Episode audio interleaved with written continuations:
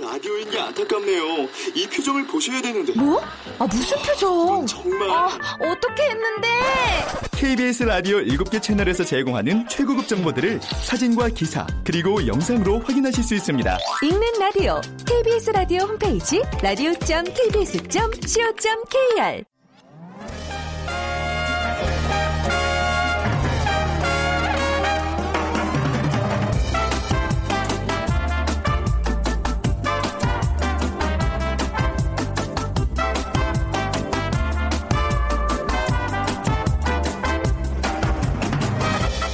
안녕하세요. 빅데이터로 보는 세상 아나운서 최현정입니다. 근로는 매일을 풍부하게 하며 휴식은 피곤한 나날을 더욱 가볍게 한다. 뿐만 아니라 근로 뒤의 휴식은 높은 환희 속에 감사를 불러일으킨다.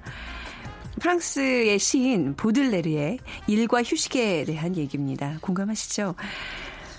음, 여러분은 마음의 준비가 되셨나요? 열심히 일한 뒤에 긴 휴식. 길게는 11일간의 장기간의 휴가로 이어지는 황금 연휴가 기다리고 있습니다. 아, 물론 근데 이게 모든 분들이 다 쉴 수 있는 건 아니잖아요. 그래서 주어진 상황에서 짜임새 있는 계획으로 의미 있는 5월의 보너스 잘 즐겨보시면 어떨까요? 자, 열심히 일한 여러분 환희와 감동의 보석 같은 휴가 슬슬 시동을 걸어볼까요? 자, 잠시 후 세상의 모든 빅데이터 시간에는요. 황금 연휴 관련 소식과 함께 지난 한 주간의 화제의 키워드 모아서 정리해드리고요. 이어지는 빅데이터가 알려주는 스포츠 월드 시간에는요. 어, 프로야구 엘롯기 상승과 삼성의 몰락이라는 주제로 얘기 나눠보겠습니다. 자, 오늘 빅퀴즈 그래서 야구에 관련된 문제 준비해봤습니다. 야구에서 선발 등판한 투수가 한 명의 타자도 진루시키지 않고 끝낸 게임을 가리키는 용어가 있습니다. 홈런을 포함해서 안타, 볼넷, 사구, 수비 실책 어떤 경우에도 타자를 진루시키지 않아야 하기 때문에 그만큼 어렵습니다. 메이저리그 최초의 퍼펙트 게임은 어, 1880년 웨체스터 리치먼드가 기록했는데요. 투수라면 누구든지 한 번은 이 꿈을 이루고 싶은 꿈의 기록이라고 할 수 있는 거 이것은 무엇일까요? 네. 아, 문제를 하면서 얘기를 해버렸네. 1번 콜드 게임, 2번 치킨 게임, 3번 퍼펙트 게임, 4번 시소 게임입니다. 어, 당첨되신 분께는 따뜻한 아메리카노와 도넛 모바일 쿠폰 드립니다. 그리고 중국어 수강권도 저희가 준비가 돼 있습니다. 휴대전화 문자메시지 지역번호 없이 샵 9730이고요. 짧은 글은 50원, 긴 글은 100원의 정보 이용료가 부과됩니다.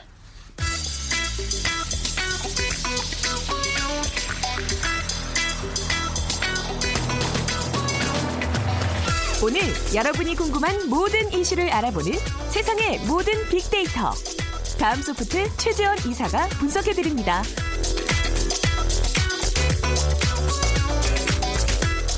네, 다음 소프트 최재원 이사 나오셨습니다. 안녕하세요. 네, 안녕하세요. 네. 자, 한 주 또 정리하는 금요일입니다. 네. 이번 주에는 어떤 이슈들이 화제가 됐었나요? 어, 이번 주는 이 우리 이제 앞으로 카드 해지 시에 이 만 원 미만의 자녀 포인트도 이제 사용 가능하게 한다라는 네. 또 뉴스 있었고요.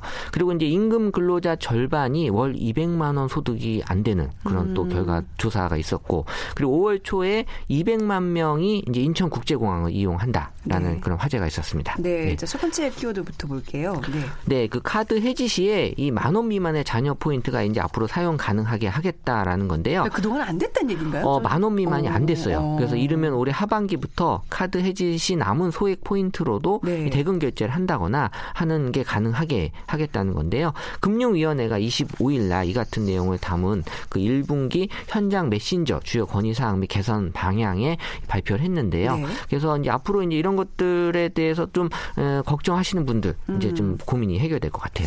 저도 이 카드 해지하면서 몇 번 이런 걸 해봤던 것 같은데 그 만 원 이하의 자녀 포인트 환급이 지금은 안 된다는 얘기잖아요. 네, 지금은 어. 뭐 완전히 안 된다기보다 네. 이, 이걸 돈으로 어떻게든 받 기가 너무 어렵다라는 어. 그런 측면이 있고요. 네. 그래서 이 만 원 이상의 그 포인트는 이 현금으로 또 환급이 될 수도 있기 때문에 이 대부분 카드로 해지할 때 이 소액 잔여 포인트는 또 이 사용하지 않고 또 바로 또 소멸시키는. 네. 그래서 이제 금융위원회가 오는 하반기까지 카드 해지 시에 이 잔여 포인트 활용도 제고 방안을 마련해서 이 만 원 미만의 소액 포인트도 대금 결제에 사용할 수 있도록 할 음. 방침이라고 합니다. 네. 이 카드 진짜 정신 똑바로 차리고 써야 되게 사실 좀 분간이 안 가는 경우들이 많잖아요. 너무 종류가 예, 많고. 이게 네. 부가 서비스도 워낙 많고 이게 또 실적 기준이라서 이게 할인이 된 건지 아닌지 인지 인지하기 자체가 되게 어려운 것 같아요. 맞아요. 네. 그러니까 현재 카드사들이 어떻게 보면 고객의 그 전월 실적을 계산해서 네. 부가 서비스 제공 여부를 판단하는데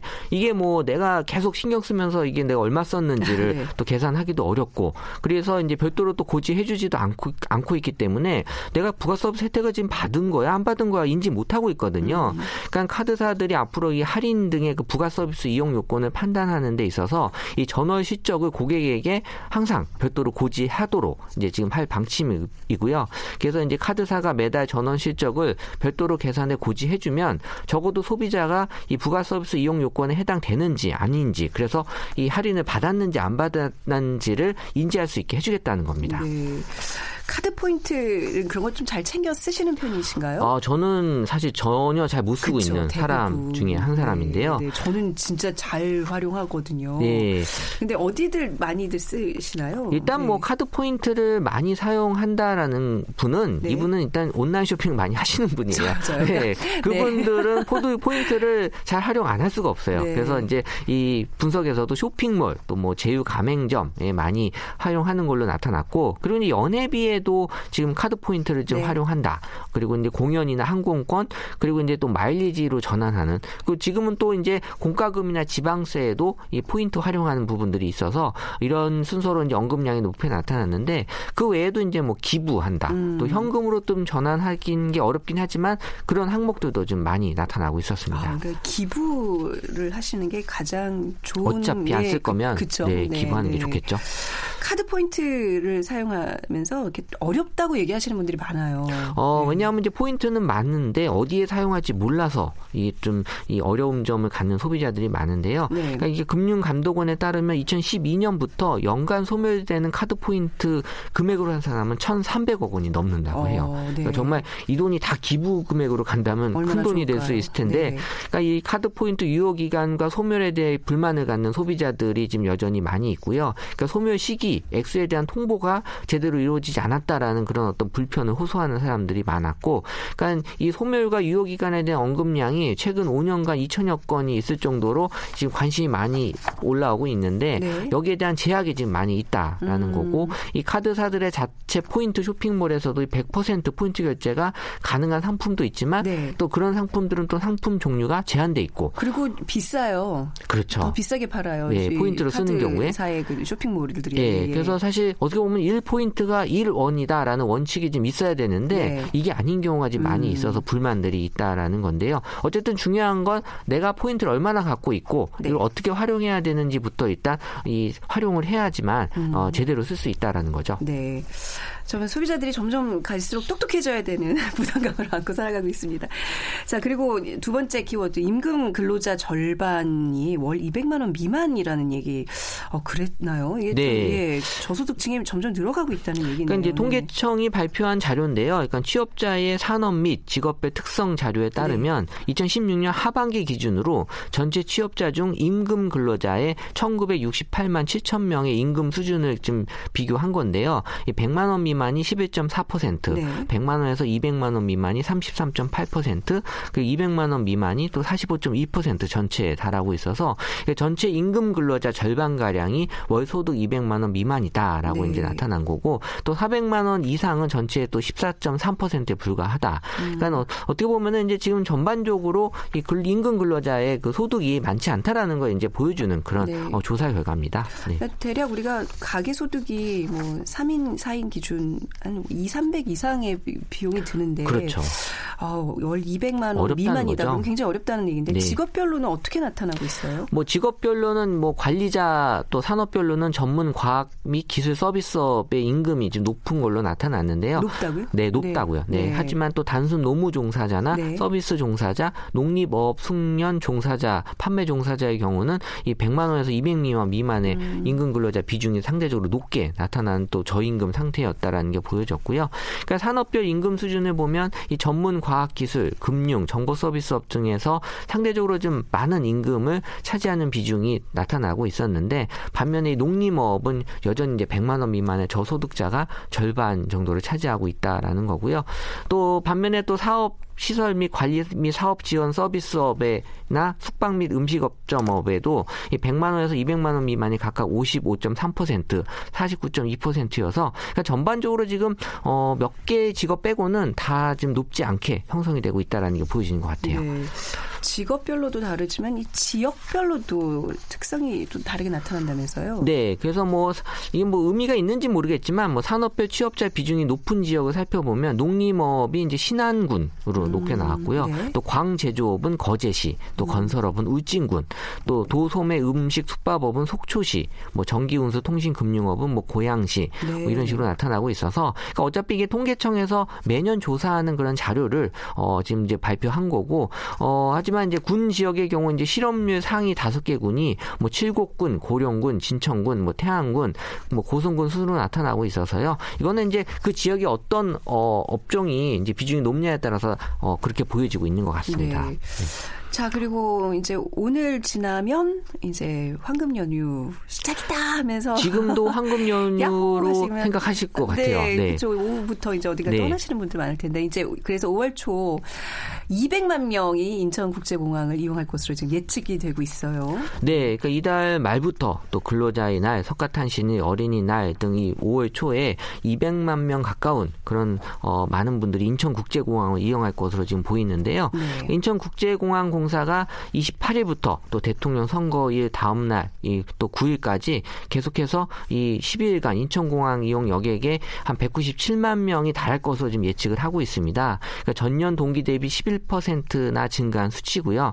어, 하루 평균 여객이 16만 4,400여 명으로 지금 예상이 되고 있네요. 네. 그 중에서도 언제가 제일 공항이 붐비는 걸로 나타나나요? 일단 기간상으로 봤을 때는 네. 이 5월 7일이 17만 7,126명으로 인천공항을 가장 많이 이용할 것으로 보이고요. 음. 도착하는 사람들이 많다는 얘기죠. 그렇죠. 어디 갔다가 어, 또 오시는 분들. 요때 또 나가시는 분도 분명히 있거든요. 네. 그래서 뭐 도착하는 사람들이 가장 많았고 네. 또 요때 이제 나가시는 분들도 있기 때문에 겹치면서 음. 5월 7일이 가장 많은 또 이 사실 출발하는 날로만 봤을 때는 역시 석가탄신일의 3일 날 네. 9만 4,779명으로 가장 붐빌 것으로 예상이 되고 있어서 이날 출국하시는 분 좀 일찍 움직이시는 네. 게 좋을 것 같고 대선 전날인 8일 에도 7만 3,065명이 해외로 출국하는 것으로 지금 나타나고는 있는데요. 네. 어, 이날 이후에 이제 휴가를, 그러니까 연휴에 지금 나와서 일하시고 아마 네. 요 이후에 이제 또 휴가를 내서 가시는 그런 분들도 꽤 있으신 것 같아요. 좋아요. 그게 비용면이나 근데 좀 아무래도 좀 할인이- 눈, 눈치는 보이긴 하죠. 또 직장인. 하지만 또 연휴 때 일부 일을. 했으니까. 어. 네. 네. 아 근데 무슨 뭐 17만 명, 막 200만 명 얘기가 나오는데 왜 나 저는 왜 그 중에 한 명이 못 되고 있어요? 10월 달에 가시잖아요. 네. 자, 5월 연휴 기간에 이게 나가는 사람이 많다는 얘기. 글쎄 반대로 좀 한국에 관광 오는 외국인들도 많을까요?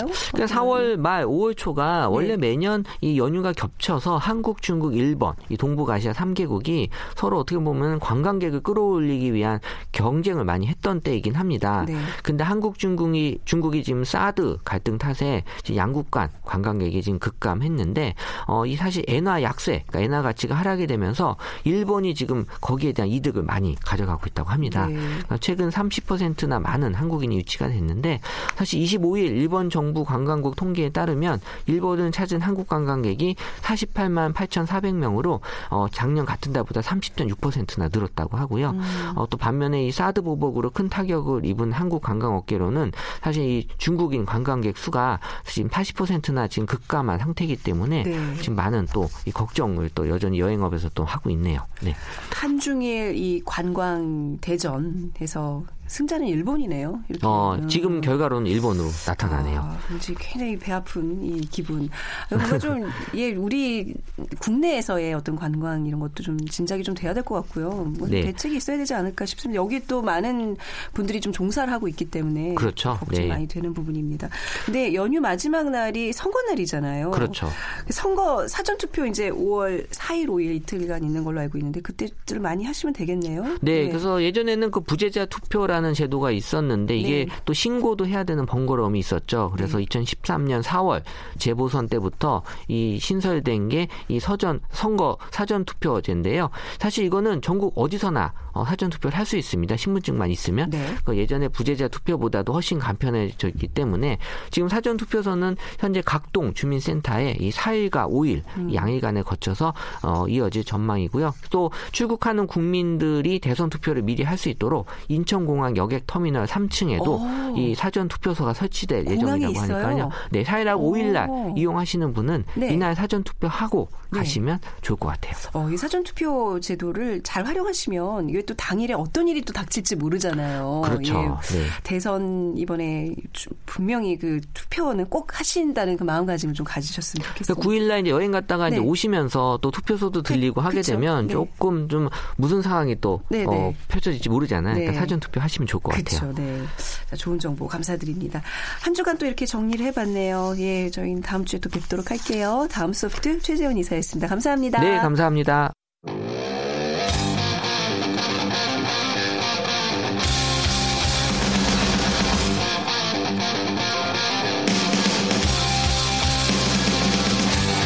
빅데이터로 알아보는 스포츠 월드 KBS 스포츠국 정충희 기자와 함께 합니다.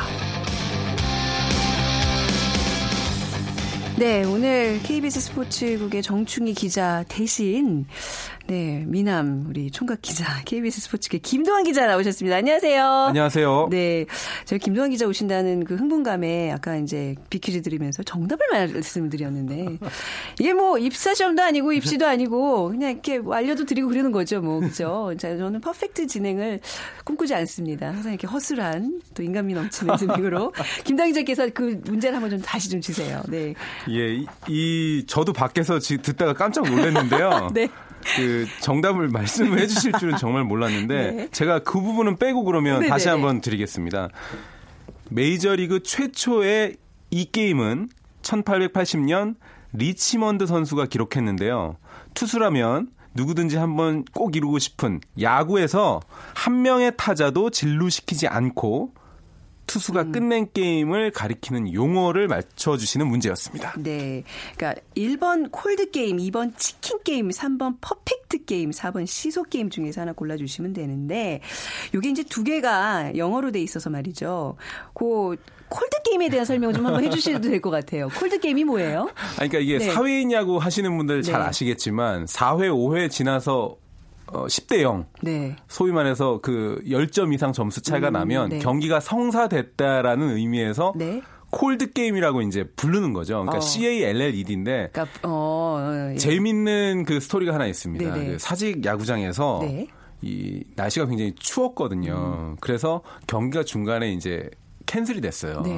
네. 근데 이제 경기가 성사가 된 걸 가지고 전광판에 진행 요원이 어, COLD로 적었습니다. 추웠구나 말이에요. 예, 네. 그래서 네. 추운 경기라고 이렇게 한번 전광판에 아. 적었던 적이 있어요. 그래서 그것도 콜드 게임으로 한국에서는 부른다 막 이러한 얘기까지 있었던 적이 있습니다. 아, 아, 일부러 그랬을까요? 지금 실수였겠죠? 아, 제가 봐서는 모르고 실수. 그랬을 것 같습니다. 근데 날씨가 그때 추웠으니까 네. 충분히 가능했던 어, 스토리였습니다. 점수 격차가 너무 벌어지면 좀 사실 좀 썰렁해지잖아요. 마음이 좀 추워지잖아요. 뭐 그런 의미도 시적인 표현, 시적 허용이라고 생각을 하면서 네 아무튼 오늘 그 말씀하신 음 뭐 완벽한 그 게임 꿈의 기록이라고 할 수 있는 그 게임 골라주시면 되고요.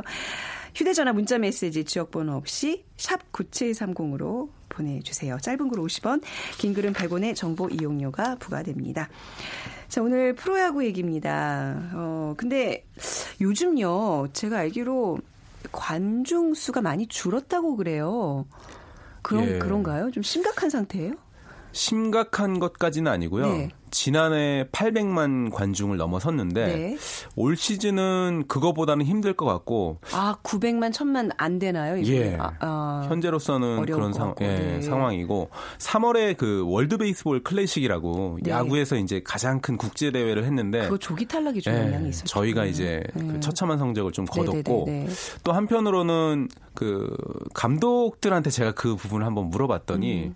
아무래도 대선의 영향이 있지 않느냐. 네. 그 우리나라 정치가 워낙 그 익사이팅하다 보니까 프로야구보다 어. 더 재밌다. 뭐 이러한 얘기까지 하시는 감독도 계셨습니다. 아, 요즘 그 뭐 개그 콘서트 시청률도 영향을 받더라고요. 워낙 뉴스가 더 재밌고 아, 웃기니까 막. 네. 아 근데 그건 뭐 우리끼리 하는 얘기인데 그래도 또 프로야구는 프로야구 대로 또 개그 예. 프로그램 개그 프로그램대로 또 이제 잘 돼야 될 텐데 말이죠. 예. 네. 아, 조가 WBC 조기 탈락과 대선 전국에 좀 영향을 받고 있는 프로야구라고 말씀해 주셨는데 그 아까 지금 저희 제목을 엘로끼 상승과 삼성의 몰락이라고 얘기했어요. 우선 좀 엘로끼가 무엇인지 좀 풀이 좀 해볼까요? 네. 예, 이게 사실 이제 앞 글자를 딴 네. 그 명칭입니다. 엘롯기 의 L이 LG고요. 네. 롯데 롯 그리고 기아의 기를 이렇게 앞 글자 세 글자 따서 엘롯기인데요. 네. 엘롯기의 탄생의 그 기원이 좀 슬퍼요. 네. 그러니까 이제 이 단순히 인기가 많은 팀들의 모임이라는 뜻이 아니라 네. 2000년대 들어서 매 시즌 이 세 팀이 성적이 좋지 않았어요. 네. 뭐 그러다 보니까 어, 한국 시리즈 진출하지 못한 암울한 시기에 이 세 팀 팬들이 네. 모여서 뭐 한 잔도 하고 뭐 이제 뭐 그랬던 것 같아요. 그래서 야구 순위표가 있지 않습니까? 그럼 항상 이 제일 밑에 네. 바닥을 깔아줬던 팀들이 이 세 팀이었거든요. 아, 그 꼴찌도 세- 많이 세 하고. 팀이 그래서 모신 예. 거예요. 그 동병상련이라고 네, 하는 네. 그세 팀을 모아서 부르는 말이 엘롯기. 그런데 공통점이요. 네. 이세 팀이 조금 전에 우리가 관중 감소를 얘기했지만 올 시즌 관중 감소가 계속 갈 것이라고 이야기하지 않는 이유가 음. 엘롯기가 지금 잘하고 있습니다. 네. 그래서 이 엘롯기가 동반 상승하고 있기 때문에 네네. 관중이 지금 올라갈 것이다 이런 전망이 나오고 있습니다. 엘로끼 팬들은 약간 굉장히 똘똘 뭉치는 그런 게 있잖아요. 자기네들이 그 있죠. 막 있습니다. 네, 뭐 좀 못한다고 뭐라 그러면 굉장히 발끈해하면서 시비 거는 듯한 그리고 약간 제가 보기에는 거의 극한 직업에 예. 어, 준하는 그런 팬들인데 정말 열심히들 해요. 근데 아무튼 지금 엘로끼라는 그 이제 용어를 풀이해 줬고 이 요즘 프로야구 보면요, 이제 정충희 기자한테 좀 배웠잖아요. 이런 신조어들이 많이 생기고 있는데 엘로끼, 뭐 판타스틱 4, 그쵸? 예. 나테이박, 예. 어메이징 4, 뭐 이런 아. 얘기들 지금 다 듣긴 했는데 정확하게 또 설명하라면 못하겠어요. 네, 근데 아무튼 이런 단어들 요즘 알아야 야구 얘기가 된다면서요. 그 정도 아시면요. 네. 사실 전문가 수준이십니다. 아 그래요? 예, 어메이징 4 아는 것도 저도 사실 좀 깜짝 놀랐는데 네. 그다 정진희 선배가 얘기해 주신 예, 근데 이제. 정확한 뜻을 기억 못 한다니까. 어메이징 4가 LG 예, 투수 잘 던지는 선수 네 명을 어, 네. 예, 가르치는 말인데요. 그것도요. 네. 이렇게 보시면 됩니다. 그 엘롯기에 LG가 지금 들어가 있지 않습니까? 이 자부심이 굉장히 세거든요. 네. 그 두산의 네 명이 워낙 잘 던지니까 음. 판타스틱 4라는 이제 명칭을 붙였어요. 그러니까 엘로키 팬들이 네. 가만히 있을 수 없다. 아, 그래서 우리 만든- 팀들도 투수 네 명을 그렇게 부르고 싶다라고 해서 네. 어메이징 4를 사실은 갖다 붙인 겁니다. 아, 그 정말 팽팽한 그 신경전이 예, 예. 대단합니다. 엘로끼에 대한 빅데이터 상의 반응 좀 볼까요? 네, 우선 그 야구라는 말 뭐 당연하고요. 네. 또 시즌, 넥센, 삼성, SK 제외하다 뭐 이런 게 있는데요. 중요한 것은 SNS라는 게 조금 특이하죠. SNS가 왜 연관 키워드로 올라가 있죠? 예. 최근에 엘로끼가 잘 나가고 있지 않습니까? 네. 근데 최근에 반면 SNS가 예전에 엘로끼처럼 슬픈 동맹이 또 생겼어요. SNS. S 첫 번째가 삼성의 S고요. 음. 아, 그리고 N이요. 넥스. 넥센의 음, 넥센, N이고 네. SK의 아. 이렇게 해가지고 네네. 2000년대 들어서 어, 좀 밑바닥을 깔아줬던 팀이 엘롯기라면 음. 네. 최근에 소위 말해서 만만한 팀, 음, 로. 동네 북이 되는 팀이 삼성, 넥센, SK 이렇게 해서 SNS라고 부릅니다. 야구에서. 어. 네. 아, 정말 요즘 빅데이터로 보는 세상이 저희가 이제 신조어 그 이제 따라잡는 게 굉장히 뭐 허덕이면서 어렵고 막 했는데 야구를 또 알려면 이런 단어들을 다 공부를 해야 되겠군요. 그 감성은 어떤 단어들이 조금 올라오고 있어요? 네, 우선 제외하다, 네. 또 신나다, 그리고 5번이 중요한데요. 흥행이라는 말이 음. 있습니다. 결국은 엘로끼 팬들이 한국 야구의 그 흥행을 이끌어가는 네. 그런 부분이 있고요. 또 중요한 것은 이제 깝치다. 또 네, 희망 고문. 예, 희망 네. 고문이라고 여기 음. 나와 있는데 희망 고문. 왜냐하면 팬들은요 그 야구를 매일 지지 저도 그 다음 날 이겨 이길 수 있다라는 이 희망에 살거든요. 다그 맛에 경기를 보는 거죠. 네. 결국 이 엘로끼를 네 글자로 풀이하면 희망 고문 이렇게 표현할 수 있는데 어. 네. 결국은 감성 키워드에 그 들어있네요. 근데 그랬던 엘로키가 지금 이제 잘하고 있다는 얘기잖아요. 네, 그 자리를 어. SNS가 지금 차지하고 있고 막 그런 상황입니다. 그러니까 이제 사실 이렇게 좀 성적이 좋으면 또 가을 야구에서 만나고 이러는데 엘로키라는 이 세 팀이 지금 가을 야구를 함께 한 적은 과거에 있었나요? 그러니까 제가 뽑아본 기록이 맞다면 네. 1995년에 딱 한 번 있었습니다. 95년. 예, 그러니까 몇 년이 됐나요? 이- 22년 전에 딱 한 번 하고 네. 이세 팀이 함께 가을 야구에 올라간 적이 단 한 차례도 없습니다. 음, 그러니까 희망 고문이 맞죠. 그렇네요. 예. 아 근데 아무튼 그런 저주했던 성적을 다 딛고 지금 잘하고 있단 말이에요. 이 세 팀의 상승 원동력은 어디에 있다고 보시는지요? 네, 결국은 지금 뭐 야구 기자들과 또 전문가들 사이에서 나오는 이야기는 네. 투자입니다, 투자. 음, 이제는 감독이 무슨 뭐 용병술로 해서 제가 예전에 여기 김성근 감독님 말씀을 좀 드렸지만 네. 감독이 뭐 정말 신의 한 수를 해서 이러한 시대가 지금 지나가고 있기 때문에 네. 야구가 이제 빅데이터를 바탕으로 해서 선수들을 그냥 기용하는 시대가 왔거든요. 네. 기아와 LG 롯데가 롯데도 이대호 선수가 음. 150억 원을 이제 들여서 사, 사왔거든요. 네네네. 롯데도 저 기아도 최영호 선수를 100억 원 넘게 들여서 사왔고 네. LG도 차우찬 선수를 또 음. 돈 들여서 사왔고 해서 결국은 이 LG와 기아 롯데가 투자한 만큼 지금 성적을 내고 있는 상황입니다. 어, 전, 저 처음에 투수를 잘못 마셔, 말씀하셨나 그랬는데 투자 결국 돈의 힘이다, 자본의 힘이다. 근데 그렇다면 사실 삼성이 그런 부분에서는 투자, 자본의 야구의 어떤 대명사였는데 왜 삼성은 몰락하고 있는 거예요? 삼성이 2년 전에 네. 그 제일 기획으로 모기업이 이제 이관이 됐어요. 네. 그래서 제- 저도 이제 사실 삼성의 유중일 감독과도 워낙 뭐 같이 이야기를 많이 하고 뭐 취재를 많이 해- 해서 이제 좀 질문을 많이 드렸더니 인건비를요 4분의 1 수준으로 지금 삭감을 했더라고요. 어, 그러니까 절반도 아니고 4분의 1이면은 그, 저, 어, 지금 너무, 너무 큰 폭인데요? 저도 저도 충격이었습니다 취재하면서. 어, 네. 그러니까 결국은 그 삼성 라이온즈 그 야구가 네. 어, 이제는 성적을 내기보다는 구장을 이제 삼성 라이온즈 파크라는 좋은 시설을 하나 이제 지었거든요. 음, 네. 거기서 이제 햄버거 팔고 유니폼 팔면서 약간의 이제 그냥 금전적인 음. 장사를 하는 쪽으로 그냥 마케팅 위주로 가는 건데요.